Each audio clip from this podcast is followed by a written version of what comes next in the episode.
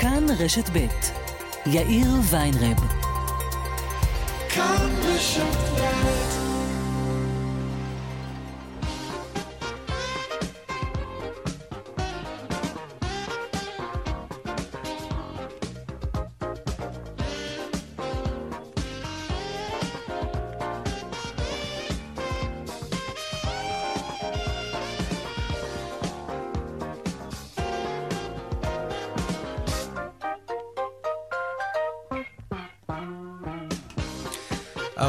שש דקות, כאן צבע הכסף ברשת ב' יום רביעי, שלום רב לכם, העורך רונן פולק, בהפקה רונית גור אריה, טכנאי השידור רמי פליקס, הדועל של צבע הכסף הוא כסף כרוכית כאן.org.il, אני יאיר ויינרב, מעכשיו עד חמש אנחנו מיד מתחילים.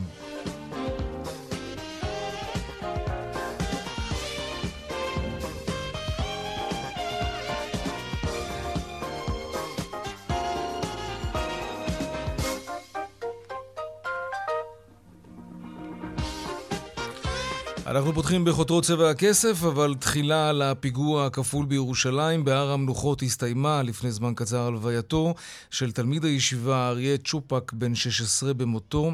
בשני הפיצוצים שהיו הבוקר בבירה נפצעו 31 בני אדם, מצבו של אחד מהם בן 40 אנוש. מצבם של שני פצועים קשה. ראש הממשלה המיועד נתניהו אומר שזהו יום קשה ונעשה הכל כדי להחזיר במהרה את הביטחון לכל אזרחי ישראל. הנה דברים שאמר לפני זמן קצר ראש הממשלה לפיד בתום הערכת מצב ביטחונית. אני רוצה לומר מפה לאזרחי ישראל, אנחנו נגיע אליהם. הם יכולים לברוח, הם יכולים להסתתר, זה לא יעזור להם. כוחות הביטחון יגיעו אליהם. אם הם יתנגדו, הם יסוכלו. אם לא, אנחנו נמצה איתם את מלוא חומרת הדין. עוד מעט אנחנו נרחיב בעניין הפיגוע הכפול והקטלני הבוקר בירושלים. מבקר המדינה מפרסם כעת דוח ביקורת מיוחד שנוגע לנושאים כלכליים מערכתיים, בדגש על מה שהכי מעניין אותנו בתקופה הזאת, יוקר המחיה. בדוח כותב המבקר אנגלמן בין היתר שתקציב הקו האדום של הרכבת הקלה זינק ב-70% וההתנהלות איננה יעילה. במילים אחרות ופחות מכובסות, הרבה מאוד כסף, מיליארדים, נזרקו לפח. עוד מעט אנחנו נשמע על כך. אה, עדכון משרון עידן. עוד אה, מותח אנגלמן ביקורת על תחושת הצפיפות וחוסר הביטחון ברכבת הקלה בירושלים, מאוד רלוונטי ליום כזה.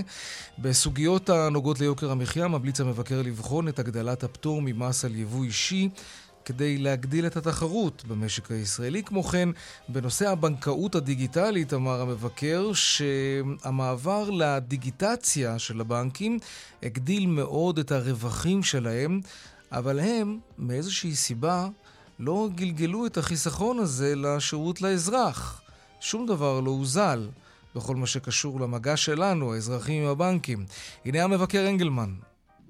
על הממשלה לפעול להוזיל את יוקר המחיה. בחלוקת הגז הטבעי, ישראל מוציאה את הגז מהים, אבל לא מחברת אותו למפעלים ולאזרחים, ובכך נמנע חיסכון של מאות מיליוני שקלים. בבנקאות הדיגיטלית, הדיגיטציה הגדילה את רווחי הבנקים, אבל הם לא הוזילו את השירות לאזרח. מומלץ להגביר את התחרות ולוודא שהחיסכון מגיע לצרכנים. בנושא הקניות באינטרנט, חוק הגנת הפרטיות לא מעודכן ולא רלוונטי ל-2022. מומלץ לבחון את הגדלת הפטור ממס על יבוא אישי מחו"ל לשם עידוד התחרות. יוקר המחיה מקשה על חיי אזרחי ישראל. על הממשלה לפעול על מנת להקל עליהם. עוד מעט אנחנו נעסוק בזה בהרחבה כמובן.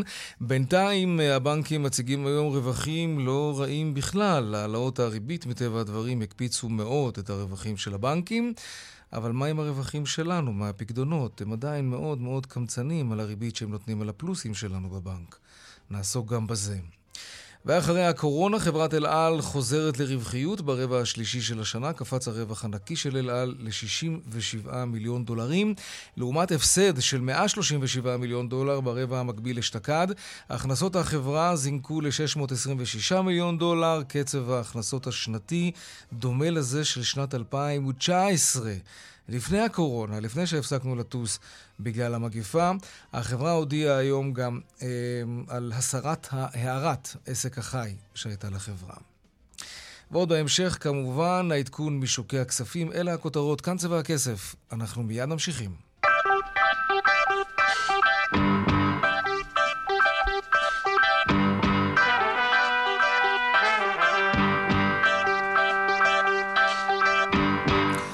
עוד לפני הכלכלה, הפיגוע הכפול היום בירושלים, תלמיד הישיבה אריה צ'ופק, בן 16 בלבד, שנרצח הבוקר בפיגוע, הובא לפני זמן קצר למנוחות.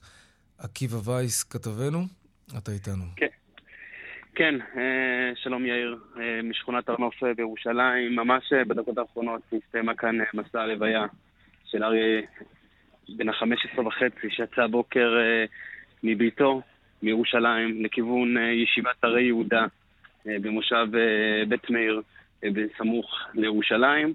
אריה היה בדרכו לישיבה, כמו שסיפרו גם כאן בהספדים. והיה בפיגוע, ושם נרצח, נפצע אנושות, ואז נקבע מותו. מסע הלוויה כאן הספידו פה אה, רבני השכונה. אה, שמענו פה את אה, הרב דוד יוסף מהרב הספרדי של שכונת הר נוף בירושלים שספד לו. בואו נשמע קודם את הקולות.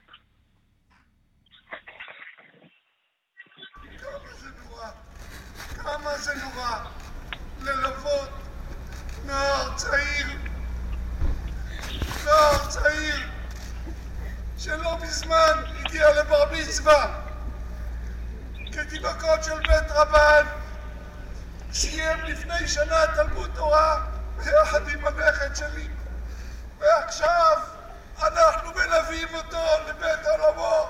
אוי, איזה כאב נורא זה. כן, זה הקולות הקשים כאן בהספד אה, זה, רק נביא כמה מילים שאביו אה, של אריה, משה, אמר כאן אה, באנגלית במסע הלוויה.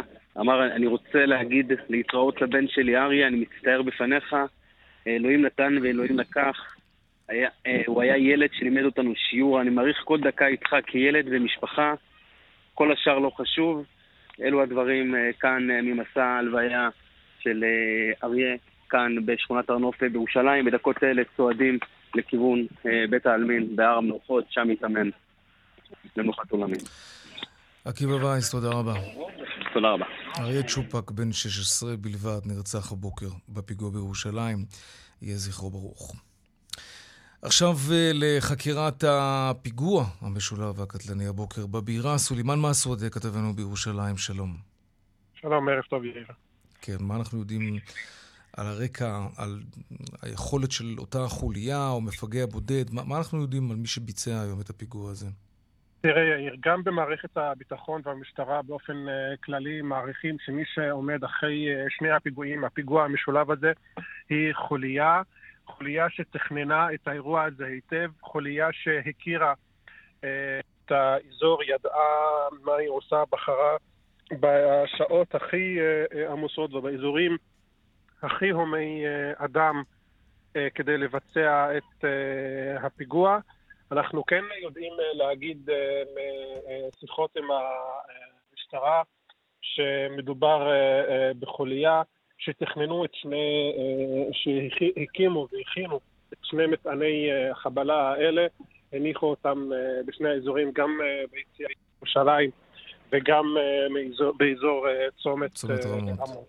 בינתיים במשטרה לא יודעים להגיד מי הם, כי מהטעם הפשוט שאין חשודים, אין חשודים שנתפסו, והחקירה עדיין נמשכת, אבל אנחנו כן יכולים להגיד, יאיר, למשל, דברים על, ה, על המטענים האלה. לדוגמה, הם מאוד מאוד דומים אחד לשני, כלומר מי שעומד מאחורי הכנתם זה אותו, אותו גורם. הם גם יודעים להגיד לנו במשטרה ששני המטענים האלה, יאיר, הופעלו מרחוק באמצעות טלפון, וזה כבר באמת מראה על שקלול, אה, אה, על שקלול של הפעולה הזאת, אה, הפיגוע המשולב הזה בירושלים. אנחנו גם שוחחנו מוקדם יותר עם ראש אגף המבצעים במשטרה, ניצב בר צבי, ניצב סיגל בר צבי, והיא אומרת את המשפט המעניין הבא. היא אומרת, היה לנו מידע מודיעיני מוקדם לאירוע מהסוג הזה בירושלים, המידע לא היה ממוקד או מפורט על הפיגוע הספציפי הזה, מדובר בחוליה מאורגנת ולא התארגנות ספונטנית. כלומר, היא אומרת שבאופן כללי היה למשטרה אה, מידע מודיעיני על כוונה לבצע פיגוע של פיצוץ אה, מטען חבלה.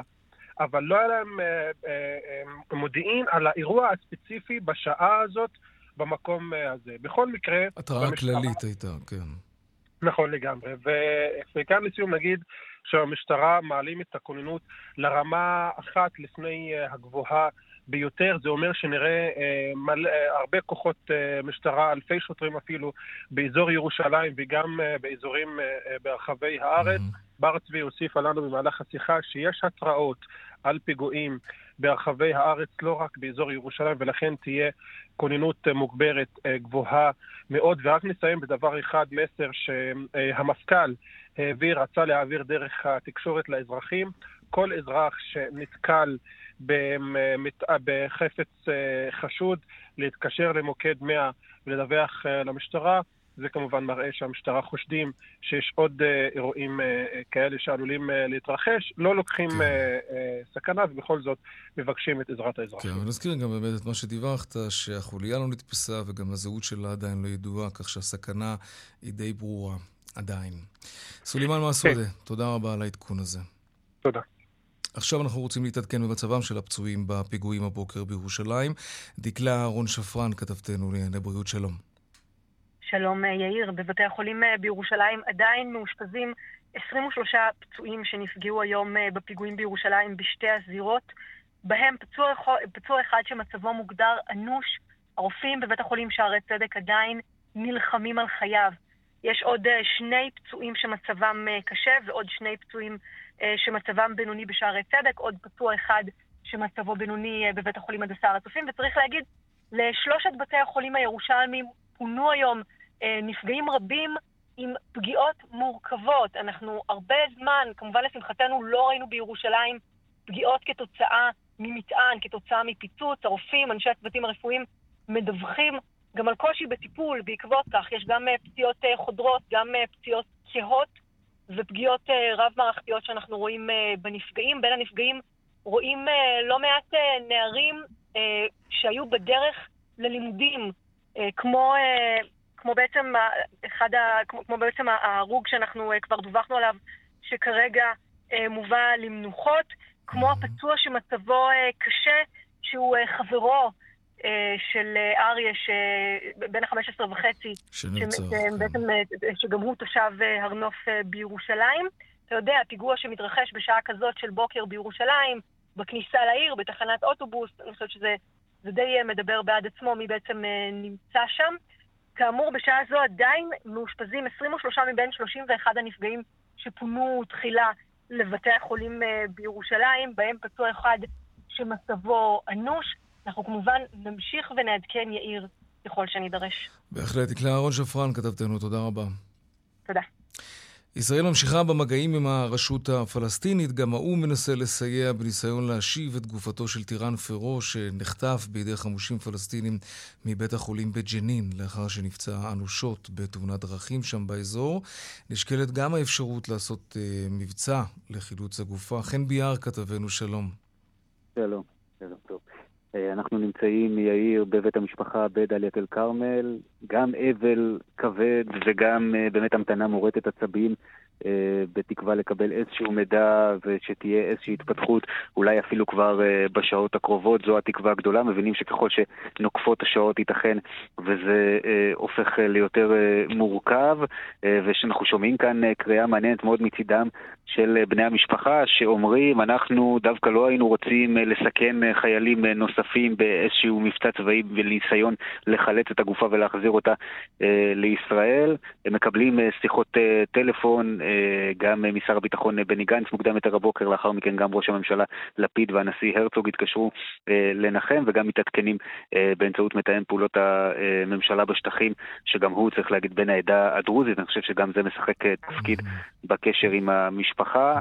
נוהגים מאוד באיפוק, אני חייב לציין, באמת איפוק מעורר השתהות, למרות הסיטואציה הקשה, וצריך לקחת בחשבון שלמעשה האב והדוד של טירן המנוח היו שם אתמול בבית החולים בג'נין, כאשר החמושים נכנסו פנימה וחטפו את הגופה, לדברי האב והדוד כאשר הוא עוד היה בחיים, מחובר למכשירים שלמעשה אפשרו לו להישאר בחיים, ובעצם הניתוק מהמכשירים הוא זה שהוביל למותו. הם לא היה ביכולתם לעשות דבר, הם מלט, וגם להם יש הרבה להקל מעבר לאובדן הכבד ולמתח הגדול, גם הרבה להקל ממה שהם ראו והרגישו אתמול.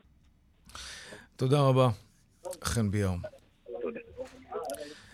ונכנס אה, לאולפן כתבנו המדיני עמיחי שטיין, שלום.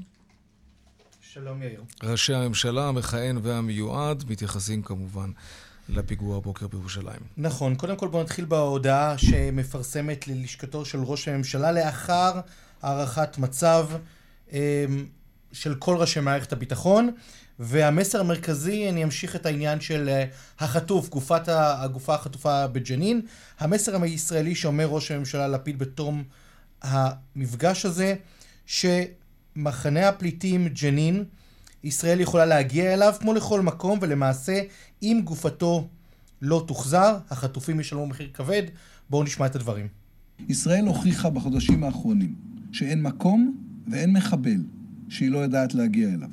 מהקסבה בשכם, מחנה הפליטים בג'נין, לזירות קרובות ורחוקות. אם גופתו של טירן לא תוחזר, החוטפים ישלמו מחיר יקר. כן. אז, אז רק נגיד שמהלך השעות האחרונות אנחנו רואים גם מעורבות של האו"ם וגם הרשות הפלסטינית וגם ישראל שנמצאת בקשר עם הגופים הללו והם מנסים למעשה להחזיר את הגופה בצורה טובה, אה, להביא לסיום מה שנקרא יחסית. טוב, כלומר בלי איזה מבצע או משהו כזה או אחר. אנחנו ראינו איום של שר הביטחון גנץ, שאם נצטרך נפעל בתוך מחנה הפליטים כדי להחזיר את הגופה לישראל, אבל לפחות יודעים, כרגע... אנחנו יודעים, יש מודיעין ידוע פחות או יותר איפה היא נמצאת. סליחה אם פספסתי את זה בדיווח הקודם שלך. אני מודה שהערכות המצב המודיעיניות לא נמצאות אה, מולי, אבל יכול להיות שיש להם איזו הערכה, אני יכול גם להגיד לך כמעט בוודאות, שישראל כן. הייתה מעדיפה לא לצאת למבצע כזה בלב מחנה הפליטים. ברור. ג'נין אזור מאוד בעייתי, מעבר לכך שכל ארגוני הטרור פועלים שם ביחד. כלומר, יש להם מעין מפקדה משותפת, ולכן האתגר הוא עוד יותר גדול. זה לא מול ארגון כזה או אחר. אגב, רק נגיד, אף ארגון בעצם לא נטל אחריות על החזקת הגופה. למעשה אנחנו יודעים שמחבלים חטפו את הגופה. הם אה, מעלים דרישה מסוימת לקבל גופות מחבלים תמורת אותה אה, אה, גופה, וזה לא איזה ארגון כמו חמאס או ג'יהאד איסלאמי או חיילי אל-אקצא למעשה שנטלו אחריות על mm-hmm. לקיחת הגופה. ישראל מתייחסת לזה כחטיפת גופה, או שהעמדה הרשמית מיישרת קו עם מה שהמשפחה של טירן פרו אומרים, שבעצם הוא נחטף בעודו בחיים, ולמעשה החטיפה היא זו שגרמה למותו. בדברים שאומר לפיד נאמר באופן חד משמעי, הם נקראים החוטפים ישלמו מחיר כבד.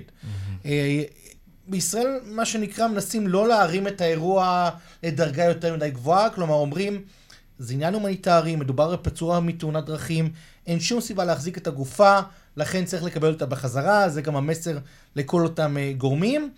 אה, אבל בסוף בסוף, אם הגופה לא תוחזר... Mm. אה, בצורה הרגילה והטובה והאופטימית, ייאלצו אה, להיכנס לאיזשהו מבצע, זה לפחות ההצהרות הישראליות אה, בעניין. עמיחי. עמיחי שטיין, כתבנו המדיני, תודה רבה. תודה. על העדכון הזה.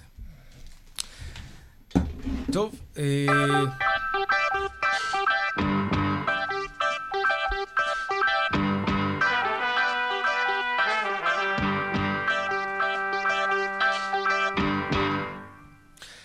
כלכלה עכשיו, לדוח מבקר המדינה שמתפרסם בשעה הזו, דוח שעוסק בנושאים כלכליים אה, ומערכתיים. עם התייחסות מאוד מאוד מרכזית ליוקר המחיה שלנו. כך למשל הבנקים אה, שעברו לבנקאות דיגיטלית הרוויחו אה, מזה הרבה מאוד כסף, אבל זה לא התגלגל ללקוחות.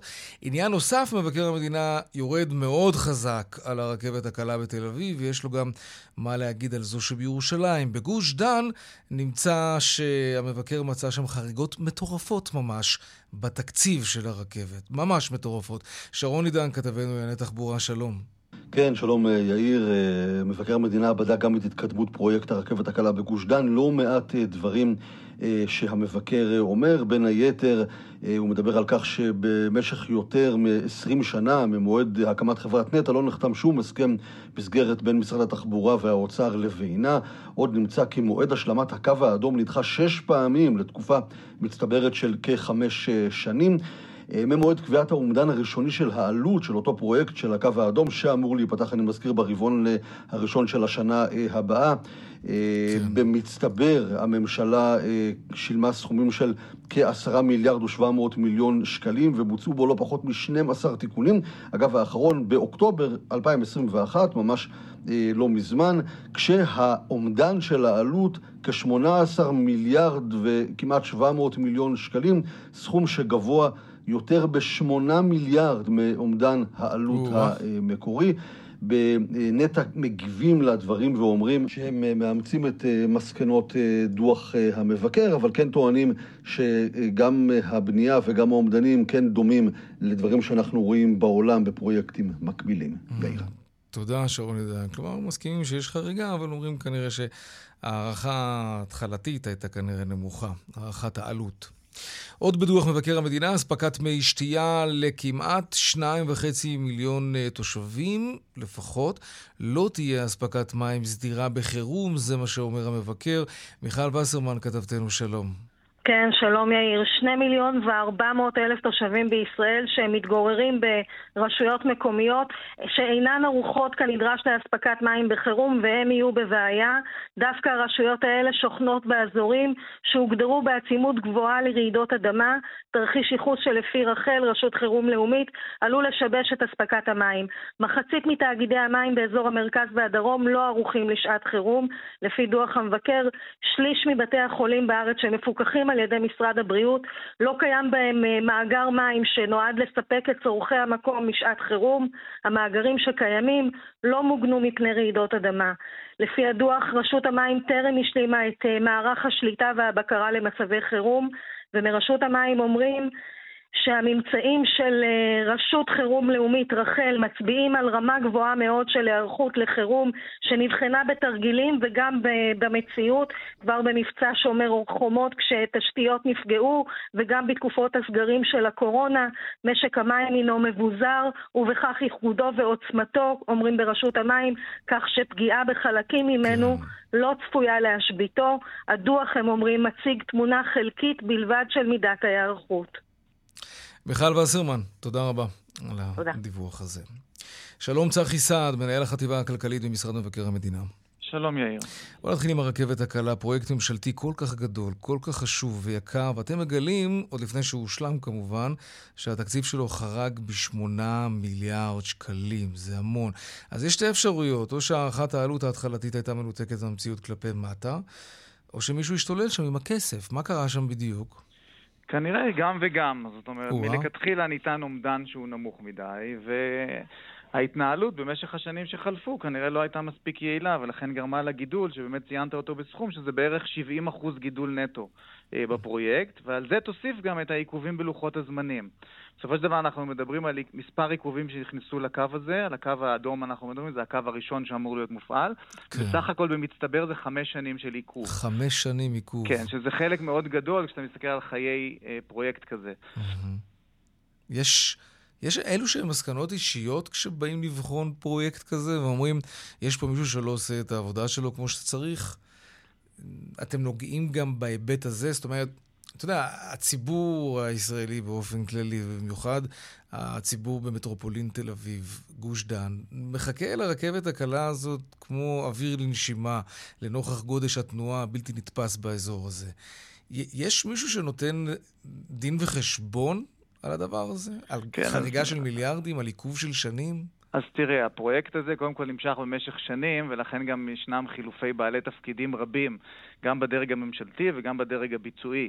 אפילו בחברת נטע עצמה אנחנו יודעים שהתחלפו המנכ"לים אה, תקופה יחסית אה, אה, לא, כן, לא רחוקה. בתדירות די גבוהה, אה, כן. כן, וכשאתה מסתכל על זה ואתה אומר גם מי אחראי, בסופו של דבר אחת הבעיות פה זה שאי אפשר לבוא ל- לשים את כל הטענות רק על חברת נטע, מכיוון שהיא אומנם מנהלת את הפרויקט, אבל היא נדרשת לשיתוף פעולה מהרבה מאוד גופים אה, אה, ציבוריים, בראש ובראשונה הרשויות המקומיות. כל קו כזה אמור לעבור אצל מספר רשויות מקומיות, ואתה צריך לתאם מול כל אחת מהן, ויש. בעיה של סמכות של אה, נטע כלפיהם, וכל רשות יש לה ייחודיות משלה, או טוענת לייחודיות כזאת, ולדרישות ספציפיות משלה, ולפעמים גם מתחלפים שם ראשי הרשויות ובאים עם דרישות חדשות, וזה מאוד מאוד לא פשוט. יואו, ופה אנחנו רואים, את. ה, אנחנו רואים את החיסרון של גוף אחד מרכזי, שיש לו אחריות וסמכות לדבר הזה.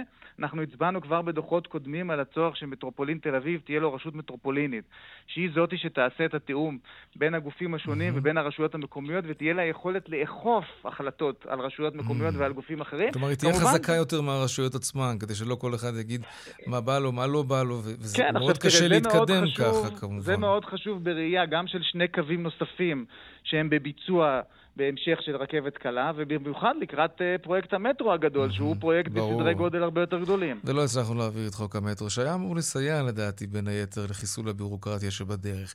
לגבי הרכבת הקלה בירושלים, אתם בעצם משקפים את מה שאומרים הלקוחות, הנוסעים. כן. דחוס מדי, צפוף מדי, וגם לא מרגישים בטוחים, וזה סופר רלוונטי, בטח ביום כזה. כן, תראה, הרכבת הקלה, אנחנו צריכים לציין שאנחנו עשינו דוח מעקב על דוח קודם, ולמעשה בינתיים התחלף הספק או המפעיל של הרכבת הקלה בירושלים, והיו גם הליכים מסוימים של שיפור, אבל באמת, כמו שציינת, אה, אה, הציבור באמת מרגיש, אה, א', בעיה גדולה מאוד מרמת הצפיפות ברכבת, וב', גם ברמת הביטחון שהוא חש מהנסיעה ברכבת. מהמם. טוב, עניין אה, אחרון, לפני סיום, הבנקאות הדיגיטלית, זה משהו שאנחנו מדברים עליו כאן המון בצבע הכסף, שככל שהבנקים הופכים יותר דיגיטליים ויותר חסכוניים כלפי עצמם, העלויות האלה שהם חוסכים על העסקת כוח אדם בעיקר, אנחנו מצפים מהם להוזיל גם את, ה, את השירותים לאזרח, והנה אתם באים וגם כן בעצם אומרים את מה שהציבור זועק כבר הרבה מאוד זמן. יקר לנו השירותים הבנקאיים, וגם כשהבנקים יכולים להוזיל, זה לא ממש קורה. מה אפשר לעשות נגד זה? נכון מאוד, צריך לזכור שמערכת הבנקאות בישראל מאופיינת בריכוזיות מאוד מאוד גדולה. אה, עם מספר מצומצם של קבוצות ששולטות, אה, ולכן בשנים האחרונות הרווחיות שלהם גדלה בצורה מאוד מאוד משמעותית, והרווחיות הזאת ברובה לא גולגלה לצרכנים. עכשיו, אנחנו יודעים שהשירותים הדיגיטליים, המעבר לשירותים דיגיטליים, קודם כל שיפרו את השירות לציבור, זאת אומרת, זה הרבה יותר נוח, הרבה יותר יעיל, חיסכון ויעילות. מהבחינה הזאת בהחלט הצרכנים נהנים. מצד שני, גם הבנקים נהנים על ידי סגירת הסניפים ועל ידי התייעלות אה, משלהם. אה, פה יש שני היבטים. אחד, ההיבט של אוכלוסיות שהן לא נגישות בהכרח לשירותים הדיגיטליים, וצריך לדאוג להם, וזה אוכלוסיות שונות, בין אם אנשים מבוגרים, מבוגרים אנשים עם שפות כן. שונות וכולי, ונסגרו סניפים אה, רבים, ואנחנו אה, העל- העלינו בדוח שהבנק ישראל, הפיקוח על הבנקים, לא בדק את התופעה הזאת של מהמם. סגירת הסניפים על רמת השירות לאוכלוסיות האלה שנזקקות עדיין לשירותים המסורתיים. וזה משהו שעדיין מצפים שהוא יעשה אותו, כי למעשה הוא אישר כמעט את כל הבקשות של הבנקים. 96% מהבקשות שהגישו הבנקים לסגור סניפים, חצי מהם גם ללא התניות. התניה זה שאתה אומר אני אסגור את הסניף, אבל אשאיר איזשהו מכשיר דיגיטלי, מכשיר אוטומטי, או איזשהו שירות אחר שהוא יהיה תחליף לסניף הפיזי. אה, חצי אפילו לא, ללא התניות כאלה. אז זה דבר אחד לגבי סגירת הסניפים. לגבי הרווחיות שהיא לא גולגלה לצרכנים, באמת יש ציפייה שזה יקרה, ואכן זה לא קורה, הרווחיות מאוד גדלה, הרווחיות של הבנקים, ואנחנו נותנים את הנתונים אה, בדוח, ופה חשוב להגיד שלמעשה...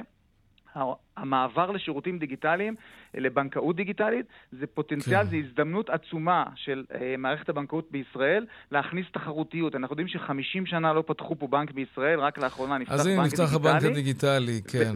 ושנים ניסו להכניס פה שחקנים זרים ואחרים, ולא הצליחו לעשות לא- את זה. לא ועכשיו, כן. דווקא כשיש אפשרות לבנקים דיגיטליים, זה, אנחנו מצפים שבנק ישראל אה, יאפשר להוריד חסמים ולהקל על ה... אה, גם גורמים זרים וגם גורמים ישראלים צחי. להיכנס ולהגדיל. את מספר השחקנים במערכת הבנקאות. צחי סעד, מנהל החטיבה הכלכלית במשרד מבקר המדינה, תודה רבה לך. תודה. להתראות, ערב טוב. דיווחי תנועה. כביש החוף צפונה עמוסה, עמוס מגעש עד נתניה ומחבצלת עד מכמורת. אה, כביש 6 צפונה עמוס מנחשונים עד אייל ודרומה מנחשונים עד בן שמן. עדכוני תנועה נוספים בכאן, מוקד התנועה הכוכבי 9550.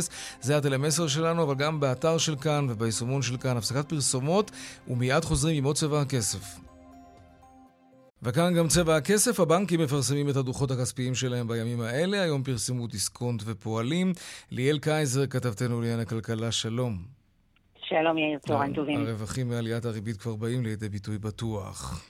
הרווחים מעליית הריבית כבר התחילו לבוא לידי אה, ביטוי ברבעון אה, השני של השנה, כשעליות הריבית התחילו באפריל, כן. והם ממשיכים אה, לצמוח, נגיד, בקצב אקספוננציאלי ברבעון השלישי של הבנקים של השנה. הבנקים המשיכו לחגוג את עליית הריבית והמשיכו לחגוג אותה בגדול. ראינו בעצם שתי עליות ריבית במהלך הרבעון הזה, האחת במהלך חודש יולי, השנייה במהלך חודש אוגוסט. כל אחת מהן של אה, שלושת רבעי אחוז, וזה בא לידי ביטוי בעובדה שהכנסות הריבית של הבנקים מזנקות. אנחנו מסתכלים למשל על הדוח לרבעון השלישי של בנק הפועלים, שהרוויח אה, רווח נקי של מיליארד ושמונה מאות מיליון שקלים, זה זינוק של כמעט 50 אה, אחוז ברווח הנקי של הבנק ביחס לאותו רבעון בשנה שעברה, וכשאנחנו מסתכלים על הכנסות הריבית של הבנק, אנחנו רואים שהוא הרוויח או הוא הכניס מהריבית 3 מיליארד ו-600 מיליון שקלים ברבעון mm. השלישי, זה זינוק של 42 אחוזים ביחס לאותו רבעון בשנה שעברה, זינוק אה, שרובו ככולו מיוחס לעליית הריבית, כלומר, זה לא שהבנק אה, עבד קשה יותר כדי uh, לחלק יותר הלוואות וככה להגדיל את ההכנסות, זה פשוט uh, uh, הריבית שהתייקרה. באותה צורה אנחנו מסתכלים על, על הדוחות של בנק דיסקונט, אנחנו רואים שהרווח הנקי שלו עלה ביותר מ-20% ביחחס לאותו רבעון בשנה שעברה, כמעט 900 מיליון שקלים, וגם בהקשר של אה, דיסקונט אנחנו רואים זינוק של כמעט 40%, 37% בהכנסות הריבית ביחס uh, לאותו רבעון בשנה שעברה, הכנסות ריבית של 2 מיליארד ו-300 אה, מיליון שקלים. לנוכח התוצאות האלה, שכאמור באות uh, לבנקים בסך הכל בקלות, הם לא היו צריכים לעשות שום דבר חוץ מלשבת ולספור את הכסף באדיבות uh, בנק ישראל בהקשר הזה. שני הבנקים uh, מודיעים שהם יחלקו דיבידנד לבעלי המניות, נגיד גם הציבור הרחב שמושקע בבנק בין במישרין ובין בעקיפין באמצעות גופי הפנסיה שלנו, אז הפועלים הולך לחלק 540 מיליון שקל. בנק דיסקונט יחלק 180 מיליון שקלים. איזו חגיגה. ראינו, כן, כן חגיגה גדולה אה, מבחינת הבנקים. אה, כמו שאתה אומר, זו עונת הדוחות של הבנקים, ראינו בשבוע שעבר את בנק יהב, שדיווח על אה, כן. זינוק של 30% בהכנסות הריבית שלו. בנק לאומי צפוי בימים הקרובים גם הוא לפרסם את הדוח הרבעוני שלו, מניחה שהתוצאות, כן, כן, אני רוצה להספיק איתך עוד עניין אחד, מחירי החשמל צפויים לעלות. רשות החשמל מתחילה היום עם הדיונים לקראת העלאת התעריפים. איפה זה עומד? לא רק שהיא מקיימת את הדיונים, היא גם צפויה מליאת הרשות, רשות החשמל לפרסם לשימוע את ההחלטה שלה בעניין הזה. היא תתכנס אה, היום אחר צהריים בעוד כשעתיים. אה, ונגיד, המספרים די התבהרו במהלך הדיונים בשבועות האחרונים. גורמים שמעורבים בהם אומרים, אם מסתכלים על הנתונים הקרים, אז בתכלס תעריף החשמל צריך לטפס ביותר מ-20% בתחילת אה, חודש ינואר, בגלל העלייה במחיר הפחם והביטול של ההוזלה של מס הבלו ושינוי בהכרה של אה, חלק ממכירות תחנות הכוח ועוד שורה ארוכה של גורמים. אה, שמשפיעים על התעריף. Mm-hmm. בפועל, ההערכות הן שמה שייצא ממליאת רשות החשמל הערב, כן. זה בסופו של דבר התייקרות של אה, כעשרה אחוזים, אולי אפילו תשע ומשהו, כשמליאת רשות החשמל תחליט לפרוס חלק מההתייקרות לאורך שנים, דברים מהסוג הזה, כדי לא להגיע לסיטואציה שמזניקים את החשמל ב-20 אחוז, אבל אין מה להגיד, גם עשרה אחוזים זה המון, כן. בטח אחרי שראינו אה, כבר אה, בקיץ התייקרות של בערך תשעה אחוזים. אוקיי, ליאל קייזר, כתבתנו הכלכלית, תודה רבה. תודה, יאיר. להתראות. עכשיו, כתב אישום שהגישה השבוע עיריית תל אביב-יפו נגד אה, סיגלית אטרקצ'י, בת הזוג של יזם הנדל"ן יעקב אטרקצ'י, מנכ"ל והבעלים, בעלי השליטה בחברת הנדל"ן אאווה, אה, וגם מקורב לראש הממשלה נתניהו. כתב האישום הזה מעלה שאלות לגבי האופן שבו עיריית תל אביב-יפו אוכפת עבירות בנייה מצד אחד, ומלבינה אותן מן הצד השני. שלום אה, גילי מלניצ'קי, כתבת המרכזים והתחקירים שלנו, ספרי לנו במה מדובר. טוב, יאיר, אז הסיפור שלנו באמת עוסק במרתף לא חוקי. בווילה בה מתגוררת משפחת אטרקצ'י, וילה בבעלות עורכת הדין סיגל אטרקצ'י, כאמור בת הזוג של יעקב אטרקצ'י, שהוא באמת נחשב מקורב מאוד לראש הממשלה המיועד בנימין נתניהו ולבכירים בליכוד, וגם מי שמעורב במשא ומתן הקואליציוני, ובחברה שלו גם עובד סמנכ"ל שיווק, מי שהיה עד לא מזמן בכיר בעיריית תל אביב. התביעה הזאת מראה או מגוללת את הסיפור של וילה שבה מתגוררת המשפחה על מגרש של חצי דונם בשכונת אפקה בצפון תל אביב, בה נעשתה עבירת בנייה. המרתף, שהגודל שלו קרוב ל-70 מטר, שזה פחות או יותר הגודל של דירת שתי חדרים, אה, שתיים וחצי חדרים ממוצעת בתל אביב, נבנתה ב-2010 בניגוד למה שמגדיר היתר הבנייה. אנחנו רואים ש...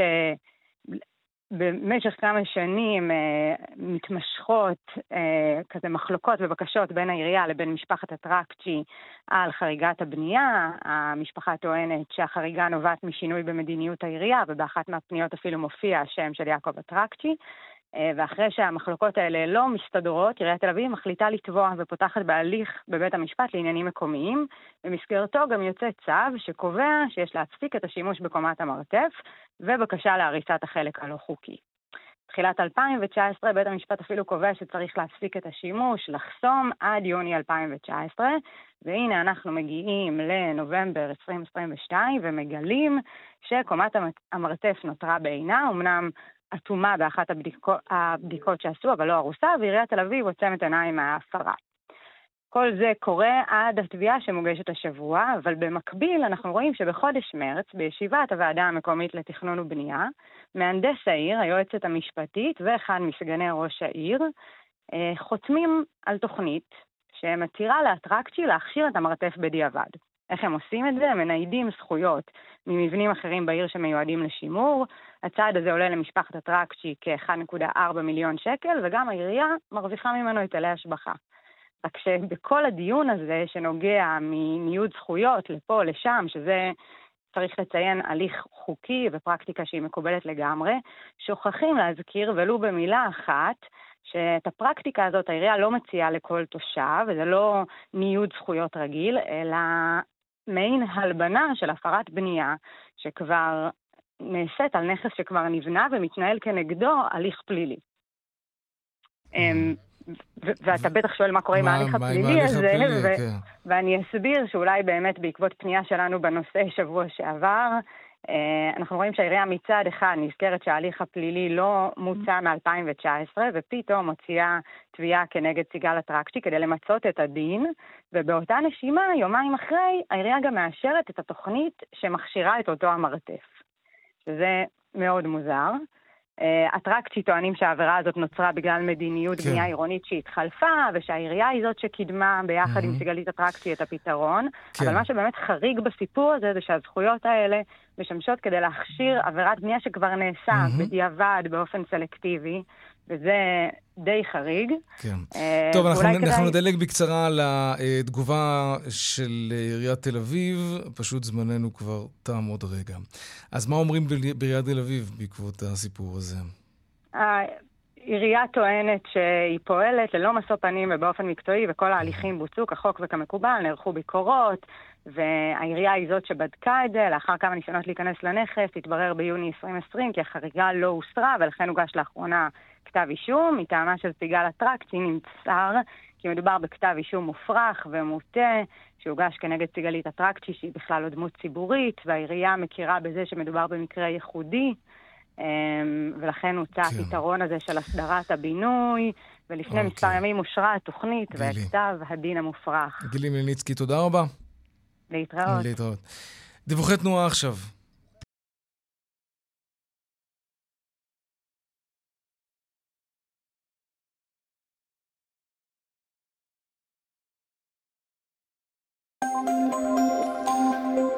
טוב, דרך 66 דרומה עמוסה ממשמר העמק עד צומת מגידו, דרך 5 מזרחה עמוסה מגלילות עד קסם, ובגאה הצפון העמוס ממחלף השבעה עד גבעת שמואל, ודרומה ממורשה עד גנות. עדכוני תנועה נוספים בכאן, מוקד התנועה הכוכבי 9550.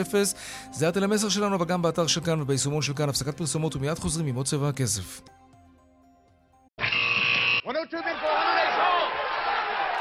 שלום עמית גוריון, מנהל המסחר העצמאי IBI קרנות נאמנות. מסחר עצמאי, אהלן. מסחר עצמאי, אהלן, כן. טוב, אין לנו הרבה זמן, נרוץ לשווקים ככה מהר. רק, כן. כזכור, אנחנו בעיצומה של עונת הדוחות, היום פרסמו חלק מהבנקים ועזריאלי, הבנקים עם דוחות טובים מאוד, המדד עולה 2% בהתאם, עזריאלי אכזבה מאוד, יורדת 7.5%. בארצות הברית עליות קלות בינתיים, רוב הדוחות המעניינים כבר פורסמו בשבועות האחרונים, S&P דאו ונסדק עולים כחצי אחוז. באירופה ירוק בהיר גם כן, יורוסטוקס 600 עולה כ-4 עשיריות האחוז, הדקס עשירית האחוז. במטח הדולר נחלש קצת מול השקל, נסחר ברמה של 3 שקלים 45 אגורות. היורו ללא שינוי, 3 שקלים 57 אגורות. זהו. עמית גוריון, תודה רבה. תודה לך, יאיר, ביי ביי. ביי. עכשיו לפינת המונדיאל שלנו. כן. כן? לא? אוקיי. ליאנה וילדאו איתנו? לא. אוקיי. אה, טוב, אה, אז עדכנו מה קורה בשווקים. אנחנו מאוד מאוד רוצים לעדכן גם מה קורה במשחק של אה, גרמניה-יפן, אז אנחנו נעדכן אתכם שהיפנים מובילים 2-1 על גרמניה. אה, ואנחנו רוצים עכשיו את ליאן וילדאו. כן, שנמצא איתנו, אותי. כן, ספר לנו גם, זה לא רק המשחק, גם היה עוד משהו בתחילתו. כן, קודם כל אנחנו אולי בדרך לאחת ההפתעות הגדולות הנוספות במונדיאל ממש. הזה. יפן הופך את התוצאה מול גרמניה, אחרי שפיגרה 1-0 ל-2-1, אנחנו בתוך תוספת זמן של 7 דקות, כאשר uh, יש עוד 4, ועכשיו בודקים איזשהו מהלך בתוך הרחבה של יפן, האם היה כאן פנדל או לא, לא היה. כלומר, ממשיכים לשחק והיפנים בדרך לסנסציה. הזכרת, uh, ונספיק במילה לומר, מחאה גרמנית לפני המשחק. אה, השחקנים עולים ומסמנים כולם כאחד סימן של שתיקה. למה סימן של שתיקה? כי פיפ"א לא הרשתה להם אה, לעלות עם אותו סרט קפטן בצבעי הגאווה עם הכיתוב one love, אז כמחאה השחקנים עולים ומבצעים את המחווה הזאת או את המחאה הזאת, איך שתרצה אה, להגדיר את זה, ואפילו בטוויטר הרשמי של ההתאחדות הגרמנית הם כותבים, רצינו להשתמש בסרט הקפטן, להראות את הערכים שעליהם מתבסס, אנחנו מתבססים בנבחרת גרמניה של גיוון וכבוד הדדי וכולי וכולי, אנו מתבצרים בעמדתנו ראינו אה, שאנחנו צריכים לעשות כן. את זה. לא קרה. אגב, שרת הספורט ביציע שמה במקומם. כן. טוב, אה, רצינו באמת לשמוע את הדברים, אבל לא נספיק לצערנו. ליאן וילדאו, תודה רבה. תודה. עד כאן צבע הכסף ליום רביעי, העורך רונן פולק בהפקה רונית גור אריה, טכנאי השידור רמי פליקס ומוקד התנועה חגית אלחייני, הדואל שלנו כסף, כרוכית כאן.org.il. מיד אחרינו, קרקובסקי וגואטה, אני יאיר ויינרב, אתם מוזמנים להוריד לטלוויזיה החכמה שלכם את היישומון החדש, כאן בוקס, הכל בחינם שם, תהנו מזה, נשתמע כאן שוב ביום ראשון, בארבעה אחר הצהריים, ערב טוב ושקט שיהיה לנו סוף שבוע מעולה. שלום שלום.